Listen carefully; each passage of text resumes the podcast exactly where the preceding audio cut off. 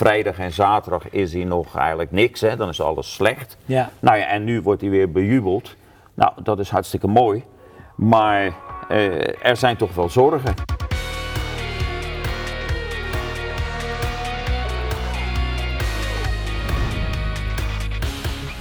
Hallo allemaal, tijd voor Slipstream. We hebben drie Grand Prix gehad en tijdens de Grand Prix van Hongarije was Lewis Hamilton dominant.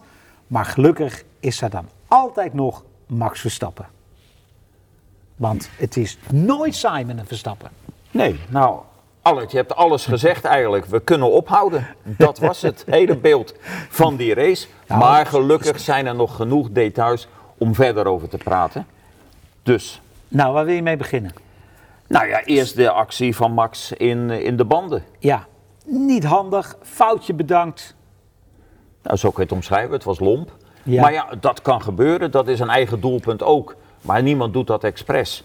En hij zal wel iets hebben, misschien een beetje willen kijken waar, waar, waar je grip hebt en niet grip hebt. Nou ja, loopt fout af. Monteurs doen een fantastische job. Hè? Overigens zijn ze daar natuurlijk voor. Hè? Ja, En ja die maar konden- ze staan onder druk, ze hebben tijdsdruk. Het, het moet allemaal maar even gebeuren. Nou ja, dat is ook het verschil, want verder is vaak het werk in die pits heel saai. Hè? Ja. Want iedereen is verantwoordelijk voor één onderdeel, dus heb je niet veel te doen. Nou, en nu moest het team in actie komen. Dat hebben ze voortreffelijk gedaan. Ja, jij, jij, jij noemde net een eigen goal. Iemand vroeg vanochtend aan mij van, hoe kan zoiets gebeuren? En dan zeg ik, ja, hoe kan een voetballer een penalty overschieten? Ja, nou ja. Mag ook niet, maar gebeurt ook maar af gebeurt en toe. ook. Nou ja, dat geeft ook nog aan dat het mensen zijn. Ja, maar dan zeggen we, gelukkig gaat hij van start. Want vanaf zeven, in één keer naar drie en hij wordt uiteindelijk tweede. Ja, ja, dan zeg ik dat. Gelukkig is er Max Verstappen, want anders was het toch een redelijk saaie bedoeling geweest, eh, Kees. Nou, exact. Daarom is hij ook de smaakmaker. Hè? Maar we moeten natuurlijk ook realist zijn. Hè? Twee dingen. Ik hoor dan of, of eh, één voor mij die crash. Of, hè, dat heeft niks te maken met het feit dat hij tweede wordt. Hè? Nee. Want hij start uiteindelijk nog steeds zevende. Ja. Zo, misschien een beetje meer spanning. Alhoewel ik dat bij Verstappen niet zo geloof. Zo, nou, dan heeft hij een buitengewoon goede start. Ik kan ook zeggen een paar andere, waaronder Bottas. Hè, die maken een slechte start. Nou, daar profiteert hij goed van. Nou, heeft dan alles gegeven wat erin zat. Maar er zat heel weinig in. Dus die, die tweede plaats, die vertekent heel veel. Maar zo vertekende deze race sowieso heel veel. Ja. Ook, in, ook in de kwalificatie. Ja, nou, jij zegt de start. Wat, wat mij dan weer opvalt, is zijn, eh, de eerste bocht. Want daar gaat hij buitenlangs, daar weet hij waar de grip is. Op een of andere manier heeft, heeft Verstappen daar, zeker in de regen, een radartje voor... dat hij altijd op zoek gaat naar de grip. Hij gaat helemaal buitenlangs en dan denk je... Oeh, hij komt klem te zitten, komt hij dan ook weer net niet. Daar vond ik hem echt. Die, tuurlijk, de start was goed, maar de eerste bocht, dat was het verschil. Nee, maar goed, laten we zeggen de hele eerste ronde, waar hij zich ja. dan settelt. Ja. Nou, en daar zie je de klasse. En dat zie je in de rest van de race ook. Want uiteindelijk, hè, eh, ja, Hamilton eh, waren kansloos eigenlijk tegen Mercedes. En dan zie je toch ook een klein beetje het verschil tussen Hamilton en Bottas. Want die Mercedes is zoveel beter dan de rest. Ja, Ja. En, en, eh, nou ja, en dan maakt Max daar het beste van. En anderen die eigenlijk denk ik ook een snellere auto hebben, die rijden dan mee. Maar eigenlijk zijn de verhoudingen hetzelfde gebleven. En eh, hartstikke goed, hij heeft weer punten gepakt. Weer op het podium. Maar verder eh, kan ik zeggen, ik hoorde dan een teleurstellende zevende plaatsen in de kwalificatie. Ja, goed, of het teleurstellend is, dat maakt eigenlijk de mensen zelf uit. Maar, hè, en het is ook interessant, dat, of interessant, je ziet hoe er gereageerd wordt. Vrijdag en zaterdag is hij nog eigenlijk niks, hè, dan is alles slecht. Ja. Nou ja, en nu wordt hij weer bejubeld. Nou, dat is hartstikke mooi.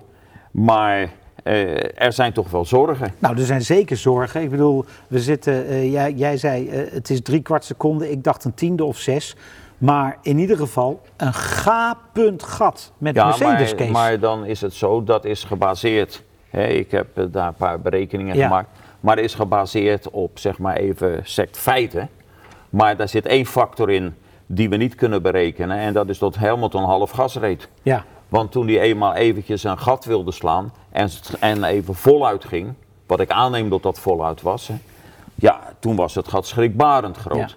En ook, neem me niet kwalijk, maar ook als je ziet hoe Bottas inloopt op hem, ja, dan, dan is het heel duidelijk dat je een categorie 1 en een categorie 2 hebt. Ja, en dan, dan kun je zeggen banden wat ouder, maar banden, hè, maar ja, banden, banden zijn sowieso drama. eh, afgelopen weekend ook weer, vind ik. Maar waar moet dat nu heen? Want je zou toch Red Bull zijn, Kees? En nou moet ik even terug naar de test in Barcelona, waar een aantal mensen, waar bij Red Bull, eh, iedereen eh, moest eh, glimlachen, het zag allemaal goed uit, we hebben alles afgewerkt, dit en dat. Als je terugkijkt, stond Max daar bovenaan de lijst van mensen die de baan afspinden. Ook daar was de balans in de auto niet wat het zijn moest. En die balans is er nog steeds niet. Nee, akkoord. Dat is akkoord. Maar we moeten ook even het anders, vind ik iets anders zien. Hè? Dat, dat, dat, dat is een karakter, waarschijnlijk van die auto of wat dan ook. Hè? Maar iedereen, ten opzichte van de eerste twee races, behalve Racing Point, is, is het gat groter geworden. Dus ik vind eh, het niet zo goed van wat, ik, wat men dan zegt. Ja, Red Bull is de verkeerde kant op gegaan, Red, eh, maar ook die andere. Maar iedereen is ten opzichte van Mercedes. Dus ik denk dat Mercedes een enorme progressie gemaakt heeft. Misschien al had. En ik denk ook dat dat vooral zit in de motor. Want als je goed kijkt, alle teams, hè, dat zijn er drie, die een Mercedes motor hadden, die hebben zich verbeterd. Nou is dat bij Williams heel makkelijk, hè, om een beetje te bagatelliseren. Ja, nee, die- hè, akkoord. maar, akkoord. maar goed. Maar bijvoorbeeld Racing Point, waar Ja. hebben het gat, ver- ah, in ieder geval qua ultieme snelheid, verkleind ten opzichte van, van de grote broer. ja, Ja? Oké. Maar alle anderen, of je nou Red Bull neemt, Ferrari, hè, Vettel zegt wel na de training van de auto voelt veel beter aan. Nou, ik geloof hem. Maar het gat met Mercedes is groter geworden dan in Oostenrijk, waar ze zeiden het was waardeloos. ja. Hè, maar dus dat is toch een beetje die scorebord. eh, Ja, dat heeft, natuurlijk, dat heeft natuurlijk in Vettel's geval denk ik met balans te maken. En balans, hè, daar kom ik weer, met die niet in die Red Bull zit. Ze hebben onderstuur, overstuur. Hij draait te veel in, te weinig. En als je dat hebt, kun je ook niet op het gas. Dus denk je ook nog dat je motor helemaal niks waard is. Dus dan, heb je, ja, dan ga je van de regen in de drup. En dan denk ik, ja, over twee weken ja, maar, Silverstone. maar ik kan en dan, ook, ook het andersom zeggen. Als jouw motor niet doet, hè, dat bijvoorbeeld het koppel Ja. hè, en ook minder vermogen, dan wil je alles geven en dan voelt het ook eh, aan alsof het niet goed gaat. Dus ik, ik, ik ben daar nog niet zo van overtuigd. Ik denk dat, dat vooral de Mercedes motor hier een enorme doorslag gegeven heeft. dat staat buiten kijf. Zo, Dat en- staat buiten kijf. En die is qua, qua eh, Engels woord drivability. Hij is makkelijk te rijden. Ja. Hij heeft koppel. eh, ze kunnen het brandstofverbruik goed regelen. Het enige is dat, dat we moeten het ook nog zien als het dadelijk een keer echt een, eh, heel erg warm is. Of ze dan ook nog, eh, nog steeds die. eh, de, ja, de- maar de tegen de tijd dat het warm is, is hij misschien al wereldkampioen. nee, maar zoals het er nu uitziet. En, eh, en het is goed dat Verstappen voor, voor spanning en sensatie zorgt en dat ons hart opbloeit. Maar Ja. verder was het natuurlijk eigenlijk een saaie vertoning. Goed, om Red Bull af te sluiten. Als jij eh, eh, Christian Horner en, eh, en, en Helmut Marko en Adrian Newey bent, wat zou je vanochtend doen dan? Nou ja, niet anders dan anders. Eh, ik bedoel, eh, zij hebben een concept. Ja, maar de concepten werkt niet hoor. Nou, nou goed, als je dan mij vraagt, dan zou ik met Honda spreken. Oké, nou, nou, we kijken of ze dat eh, volgende week gedaan hebben. Ehm, we hebben Mercedes al genoemd, maar je moet toch even wel, ja, die Hamilton, je mag vinden van Hamilton wat je ervan vindt. Je mag van hem houden, je mag hem niet van hem houden. Maar in die auto was hij foutloos. Wij spreken alleen over Hamilton De wanneer hij zijn helm op heeft als autocoureur. En dat was fabelachtig. Ja. Dat was echt alles onder controle. En daar kom ik dan ook weer met iets wat ik een beetje bizar vond. Ja, dat heeft niks met het racen aan, nou ja, indirect te maken. Maar dat mag jij mij uitleggen als mediaman. Zo. Nee, maar Hamilton wint die race. Pole position. Domineert de race. Snelste ronde in de race. Rijdt alle ronden op kop. Behalve één. Behalve één, hè, dat hij een pitstop maakt. Zo. En dan wordt Max rijder van het weekend. Ja, omdat er eh, in Nederland denk ik heel veel mensen stemmen. En, en omdat eh, daar is de factor eh, je rijdt eerst de muur in en je wordt dan tweede en er gebeurt wat. Ik bedoel, Maar je kan, nee. dat, dat is wat, wat de fan dus schijnbaar. Nee, eh, hij- misschien heeft hij de grootste fanscharen. absoluut de grootste Nou, fanschare. oké, dat, verklaart dat dan. Maar ik wil alleen aangeven... maar er gebeurt ook dat wel even De wat. man van de wedstrijd was natuurlijk Hamilton. Ja, absoluut. Ben ik helemaal met je eens. Lance Stroll. Ook van die man kun je vinden wat je ervan vindt. Maar die heeft eigenlijk ook maximaal gescoord, Kees. Want met die auto eh, op de tweede rij eh, staan en uiteindelijk eh, wordt hij vierde. Maar ik denk dat hij daar gewoon tevreden mee kan zijn. Nee, meer dan tevreden. Maar daar zie je ook weer, maar dat is een cliché en een oud verhaal. Je ziet hoe belangrijk die auto is. Ja, want Stroll is natuurlijk niet beter geworden. En ik geloof verleden jaar was hij 15e of 16e of iets in die richting.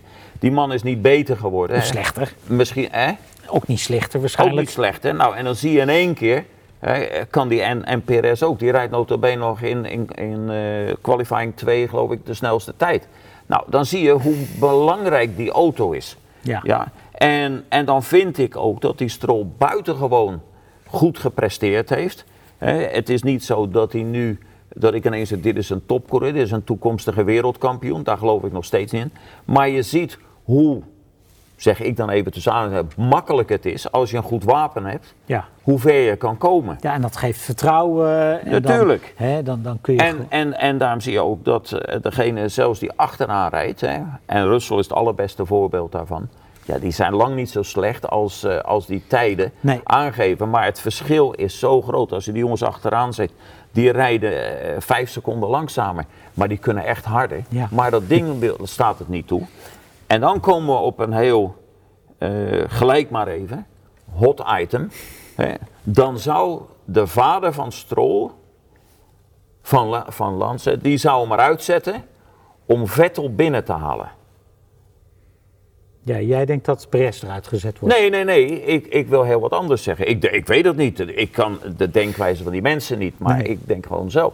Maar dan zei Frank Williams vroeger, in de tijd dat Williams nog een respectvol en dominant team was, ik geef liever die miljoenen uit aan mijn auto, want dan kan een aap ook winnen, ja, dan dat ik een rijder duur betaal. Ja. Nou, en ik kan me niet voorstellen dat Vettel voor niks komt. En ook Stroll moet, de oude Stroll, moet toch inzien dat als hij meer geld besteedt aan zijn auto, heeft hij veel meer kans, zelfs met zijn zoon, of het talent van zijn zoon, om vooraan te rijden. Ja. Want het zou me niets verbazen, met een beetje pech voor Hamilton en Bottas, dat een van die twee, en bijvoorbeeld Stroll, een race wint dit jaar. Ja, dat zou zomaar kunnen. Precies. Ja. Nou moet ik wel zeggen, wat, wat, wat mooi was, dat ze eh, in de kwalificatie het lijntje tussen moedig, briljant en oliedom was wel heel dun. Hè? Want ze gingen op die hardere band, die medium band kwalificeren in, in het tweede deel. En dan ging, uiteindelijk ging het goed. Maar als dat dan fout gegaan was, dan hadden ze er wel oliedom uitgezien. Maar ze hebben dus schijnbaar zoveel vertrouwen dat ze, dat ze dat dus gewoon doen. Want ze hebben het niet eens, zijn niet eens uitgegaan op die rode band. Nee, maar goed, eh, ik, ik, ik vond dat nou niet zo dom. Want eh, ja goed, als die, rond, die laatste ronde dan fout gaat. Maar je kon eigenlijk al zien, Ja. in, in de, de, op dat moment degene die niet gekwalificeerd waren, hadden ze maar twee concurrenten. Ja, Nou, en ze hadden nog twee plaatsen om te zakken. Dus eh, het zou onwaarschijnlijk zijn dat bijvoorbeeld Russell ze voorbij zou gaan. Nou, en dan rij je en dan heb je een goed uitgangspunt voor, eh, voor de race. Ja. Dus ik vond het, eh, het was een, eh, een gecalculeerde gok. En dan krijgen ze weer een protest van Renault op het exact hetzelfde. Renault heeft gewoon eh, nog een keer alles uitgedraaid en dat weer ingeleverd. En de, de, eh, de stewards hebben gezegd, eh, goed, dat, dat nemen we aan, maar we gaan niks in beslag nemen. Want iedereen zegt, hè, bij, bij Racing Point zeggen ze, jongens, dit is exact het onderdeel als dat wij ook de laatste twee races gehad hebben. Dus eh, daar is niks aan veranderd. De, de, waar het natuurlijk om gaat is, als ze dadelijk schuldig bijvoorbeeld, hè, dan worden ze vandaag, eh, of gisteren met de Grand Prix en vorige week gedisqualificeerd. Want dat is waar Renault naar op zoek is. Maar ja, als ik de mensen van Renault hoor, dan zijn ze ervan overtuigd dat, dat, wat, dat wat Racing Point gedaan heeft eh, illegaal is. Maar als ik alle andere mensen hoor, dan is het nog niet zo zwart-wit, Kees. Nee, dat, maar, maar dat is even, kunnen we zo verder gaan. Nou, een- nu ook hoor. Nee, nee, nee, maar een punt, hè, Racing Point, een punt. eh, of die auto legaal is of niet, hè, dat is één ding. Maar ik zie het protest wat Renault nu weer gedaan heeft, eigenlijk meer een, een, een vorm van ongenoegen over de FIA. Want het is natuurlijk belachelijk dat het gaat om twee zulke apparaten. Ja, Ja, nou, en dat de FIA niet in een week die twee dingen kan bekijken, hè, met tekeningen van Mercedes, hè, die ze ook hebben. Zo, ze hebben alles. Dat die die niet kunnen bekijken en een, een uitspraak doen over die auto. ja. En, dus dat, het, en, en daarom kan ik begrijpen waarom Renault dat weer nee, doet. nee, ik begrijp het ook wel. Dus, maar, En ik vind dat ook frustrerend. Hè? En vergeet één ding niet, dat is ook een bevret van onvermogen. Want Racing Point zegt, we hebben met de FIA alles overlegd. De FIA-man is hier geweest en die heeft alles bekeken en alles goedgekeurd. En de FIA-man zegt nu, hij is alleen vergeten die rem, eh, hoe noemde hij dat mooi, remkoelingskapjes Ja. te bekijken. Ja. Nou, dus daar zit ook wrijving, maar, vrevel. nou, maar nou hebben ze ook al gezegd dat Mercedes niks verkeerd gedaan heeft. Dat zie ik dan. Als, als Mercedes niks verkeerd gedaan heeft, dan hebben ze niet de tekeningen aan Racing Point gegeven. Want dat mag niet. Nee, dat mag niet. Maar die uitspraak is ook alweer te voorbarig, hè, wat de FIA zegt. Want aan de andere kant zeggen ze, wij hebben die kapjes niet bekeken. Ja, mooi hè? Hè, die, die zijn we vergeten te bekijken. Dus Ja. hoe kan je dan zeggen, Mercedes heeft niks verkeerd gedaan? Kijk, ik ga ervan uit dat dat ook zo is. Maar eh, daar is, en, en, en, en dat is een andere afdeling dan die stewards. Maar die hebben toch ook weer een klein eh, steekje laten vallen dit weekend. Ja. En, en dan denk ik meteen, kijk, dit is meer een, een principiële uitspraak die er moet komen. Want, want dan weet je ook eh, hoe je daar in de toekomst mee om moet gaan. Maar ehm, ik had eh, van, de, van het weekend zat ik even te luisteren naar eh eh, Amerikaans radiostation over IndyCar. En daar was eh, Derek Daly eh, aan het woord. En dat ging toen ook even hierover. En die zei, ja, hij zegt Derek Daly reed ooit voor Tyrrell in de Formule 1. En die zei, onze Tyrrell die wij bouwden, we hebben gewoon alle foto's van de oppermachtige Lotus gemaakt. Van onder, van boven, van voor, van achter. En die hebben wij gekopieerd. Dus het is ook van alle tijden, Kees. Dat, dat, dat, dat klopt helemaal. Dat, dat is de, de Williams was een kopie van Ja, de Lotus en, hij- en, hij 79. zegt, en hij zegt, eigenlijk hadden wij nog een betere auto gebouwd ook. Ja, natuurlijk. Want, want iedereen die even Ja. nagedacht had over de stijfheid van het chassis, bouwde een betere ground effect auto. Nee, maar er is ook niks nieuws. Dat is dan helaas dat veel mensen de geschiedenis niet kennen van ook Formule 1. Hè, en, dus dit is helemaal geen nieuw punt. Het is alleen zo dat de, de, hoe noem je dat, de, de, de autoriteit, die moet veel strenger zijn of veel duidelijker zijn en zeggen, jongens, dit mag of dit mag niet. Dadelijk zijn we een aantal races verder, misschien wel op het eind, hè, als het bij tien races blijft.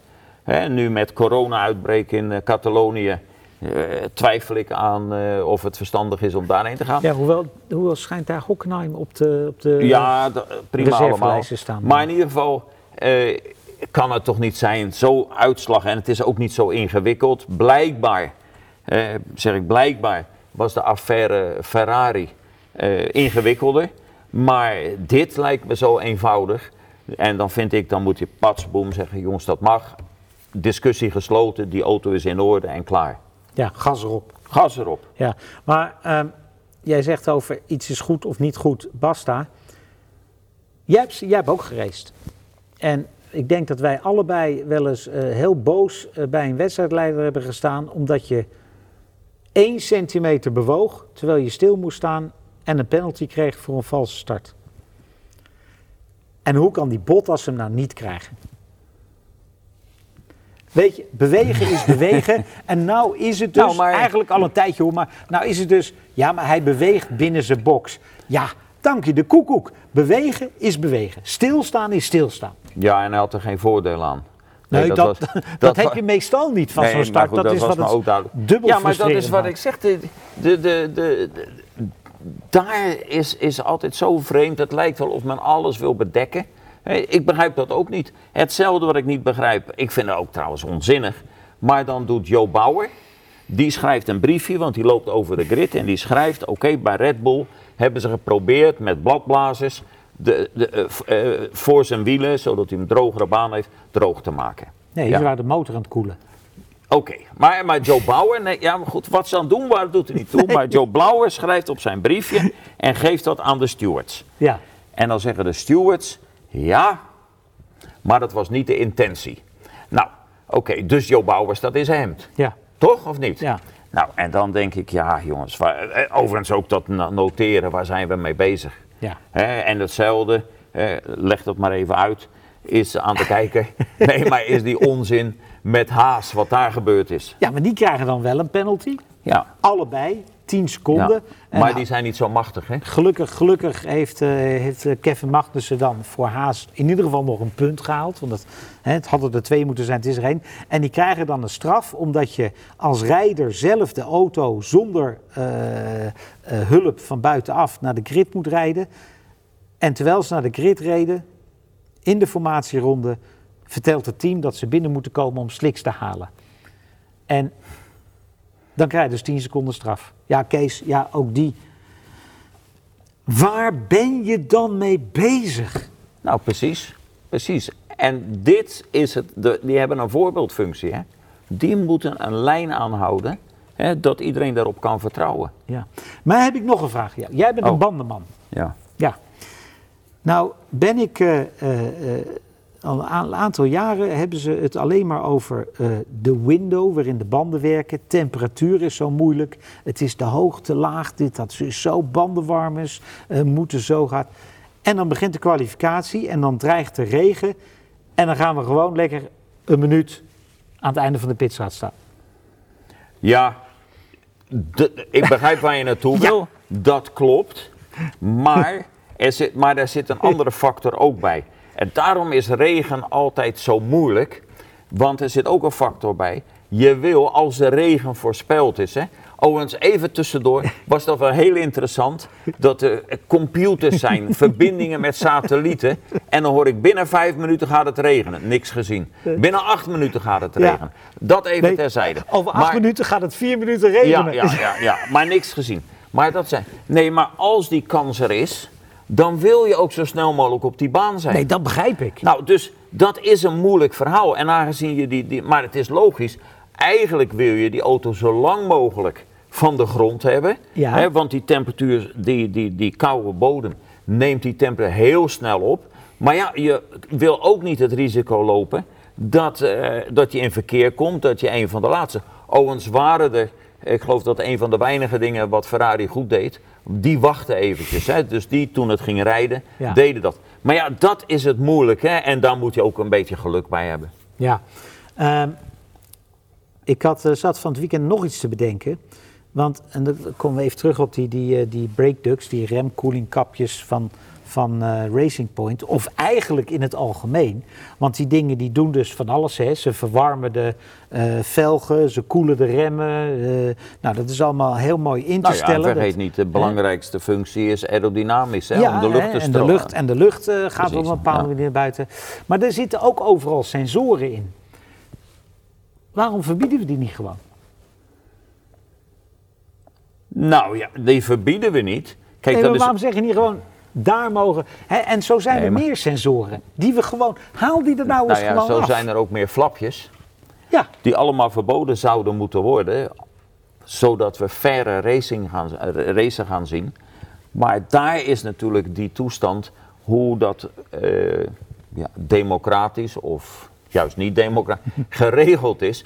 En dat degene die voordeel heeft, voordeel betekent technisch voordeel, financieel voordeel, alles, ja, het voor het zeggen heeft. ja. Zo, en daarom gaat dat nooit gebeuren.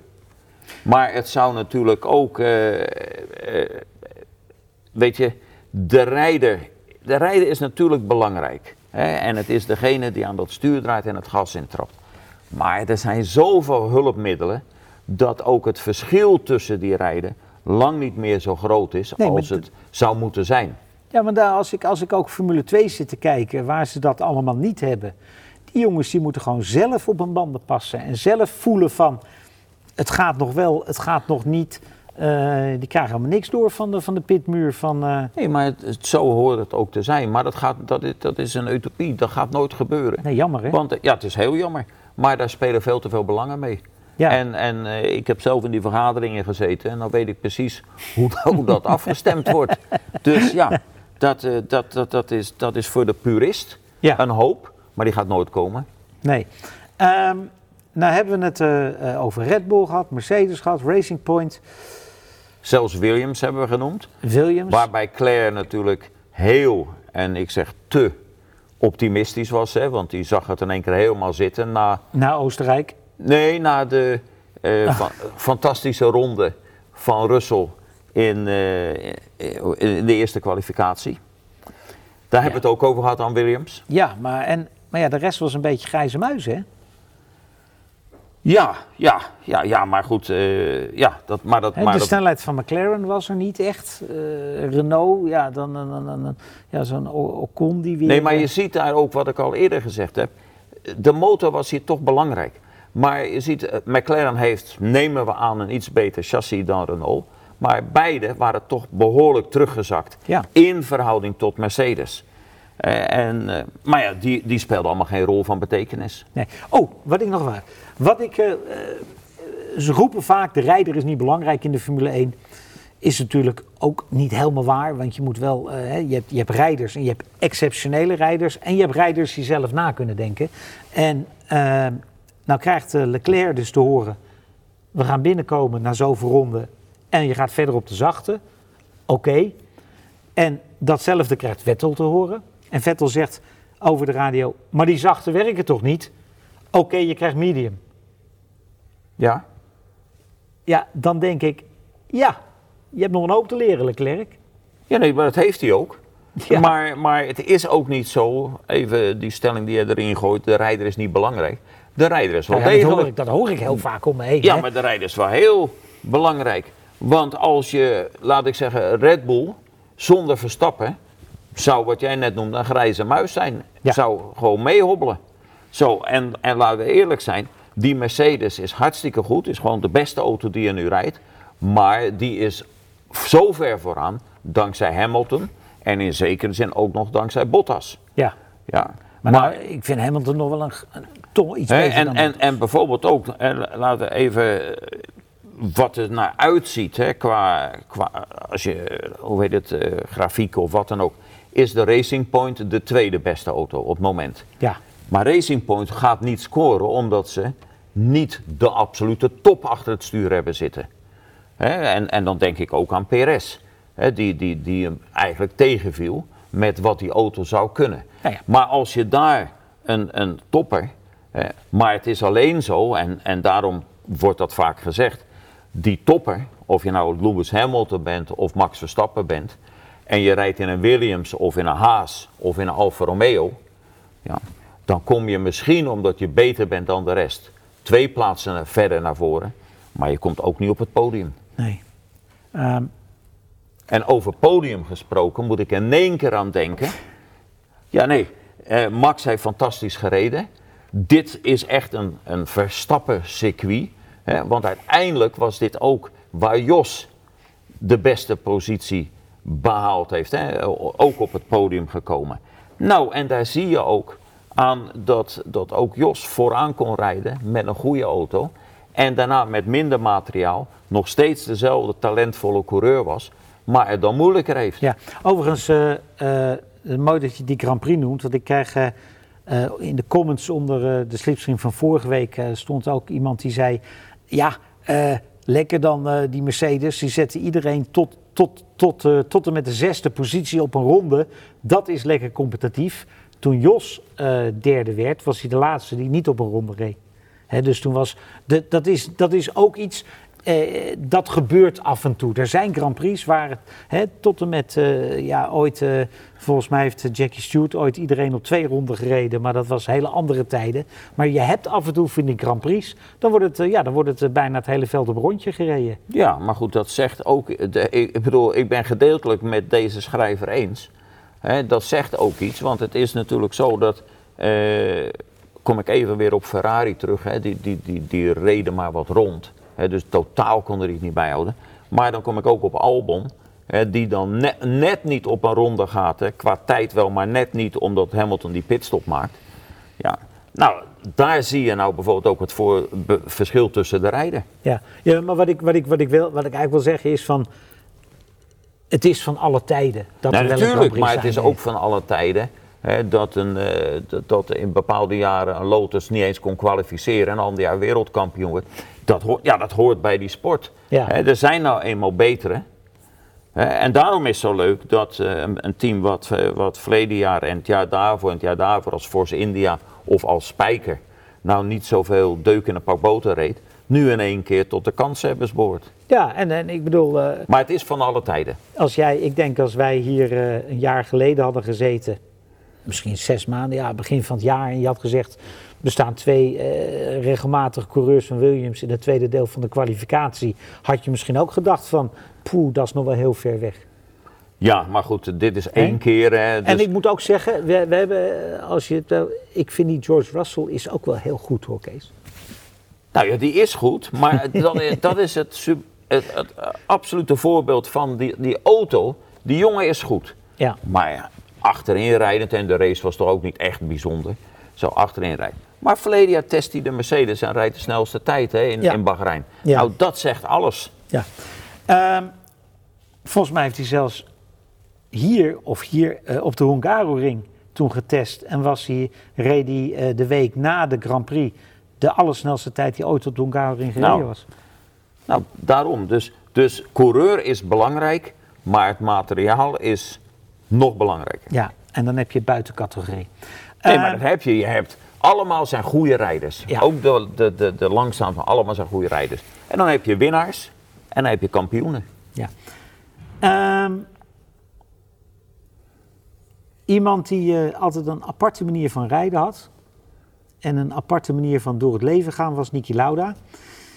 Ik heb jou een paar weken terug de biografie gegeven, Kees. Ja, ik geef je me nu terug, Dankjewel. maar Deze.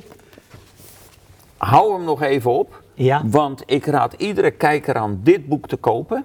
Laat ik vooropstellen, ik was niet zo grote fan van Nicky als coureur. Eh, geweldige prestatie, drie keer wereldkampioen. Maar goed, ik nam eigenlijk dat voor kennisgeving aan. Ik heb hem eh, een paar keer, wat in het boek ook staat, bij Klaus Zimmerman ontmoet. Maar alleen hallo, Ja. want verder geen contact. Betreur ik nu. Want als je dit boek leest, dat, tenminste dat is mij overkomen. Ik heb mega respect voor de mens Nicky Lauda. Ongelooflijk wat een karakter dit was. Wat hij ook gedaan heeft eh, met zijn vliegtuigmaatschappij. En wat ik heel belangrijk vind, eh, wij hebben het vaak hierover, hè, waarom functioneert een team niet en dat soort dingen. Nou, als je dit leest, dit boek, wat hij meegemaakt heeft, hoe het bij Ferrari ging, hoe het bij Jaguar ging, hè, dan, dan begrijp je misschien ook een beetje meer als, als, als lezer hè, of als fan wat wij bedoelen. Ja. Dus een aanrader, absoluut. En een filijn gevoel voor humor. Ja, in het boek staat zwarte humor. Ja. Nou, dat kan ik ook wel. eh ja, Galgenhumor. Ja, galgenhumor. Ja. Maar goed, hij heeft in die zin ook recht van spreken. Ja, maar ik wil ook zeggen, het, ik, ik zal, ik- de eerste keer dat ik eigenlijk met Niki Lauda te maken kreeg, toen zat ik met John Watson, die toen mijn collega was, eh, en Niki in de auto in Zuid-Afrika.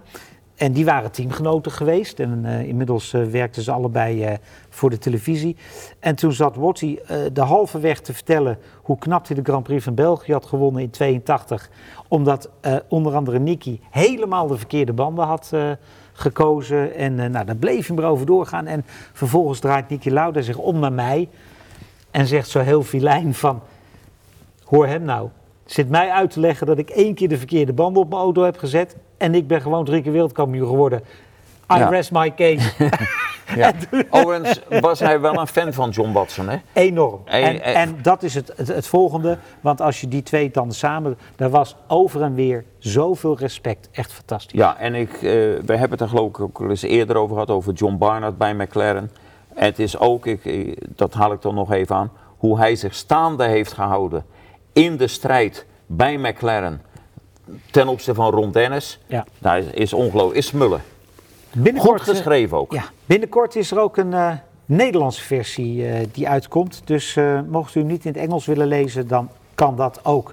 Ehm, volgende week gaan wij vooruitkijken naar de Grand Prix van Engeland. Op het circuit van Silverstone. En alleen het circuit van Silverstone kunnen wij al een boek over schrijven. En een slipstream vullen. Maar doen we niet. We gaan vooruitkijken. En hebben we ook tijd om wat vragen van jullie te beantwoorden. Dus zet ze in de comments. En dan proberen we daar volgende week op terug te komen. Kees, Ja, wat heb ik gemist? daar hadden we eigenlijk mee moeten beginnen. Dat een eh, legende overleden is. Afgelopen vrijdag, dacht ik. Ron Toranek, Ja, op hoge leeftijd. 95 jaar. De man die eh, de Brabhams ontwierp, waarmee eh, Jack Brabham wereldkampioen geworden is. Later is hij een bedrijf rond het heette Rolt, maakte Formule 3, Formule 2 auto's. Jij hebt met Rolls geraced. Een, een, een man die bij Honda hoog in het aanzien stond, die ooit een fabrieks Honda-team moest runnen. En hij kreeg dat omdat hij tot ongeveer op de stuiver had uitgerekend wat dat moest kosten. En eh, ja, een, een, een, een man, en ja, jij mag ook nog wat zeggen, dat, dat- maar wat, wat ik zo mooi vind, hij bouwde snelle raceauto's waar iedereen in paste en ieder team mee kon werken. Nou, dat laatste vooral. Hij was geen ontwerper in die zin eh, van innovatie. Maar hij, hij maakte klantenauto's. En eh, misschien een beetje geïnspireerd door Jack Brabham, die erg op de munt was. Ja. Ja, maar zijn auto's waren voor klanten. eh, zeer geschikt, maar bijzonder snelle. De meeste eh, smaken verschillen, ook mooi gelijnd. En wij hadden inderdaad bij Baron Team een Rolt. En dank, nou ja, ik mocht bij Rolt die auto zelf opbouwen met mijn monteurs. Dus ik heb Ron ook persoonlijk leren kennen. En later nog meer eh, toen Roberto Moreno, mijn vriend, eh, eh, voor hem in Formule 2 reed. Een bijzondere kerel. Ja, tot, maar vooral uitermate correct. Eenvoudig en uitermate correct. Ja, en met 95 mag je niet mopperen. Maar het is toch even dat we die moeten noemen. Rust zacht, Ron. Tot volgende week.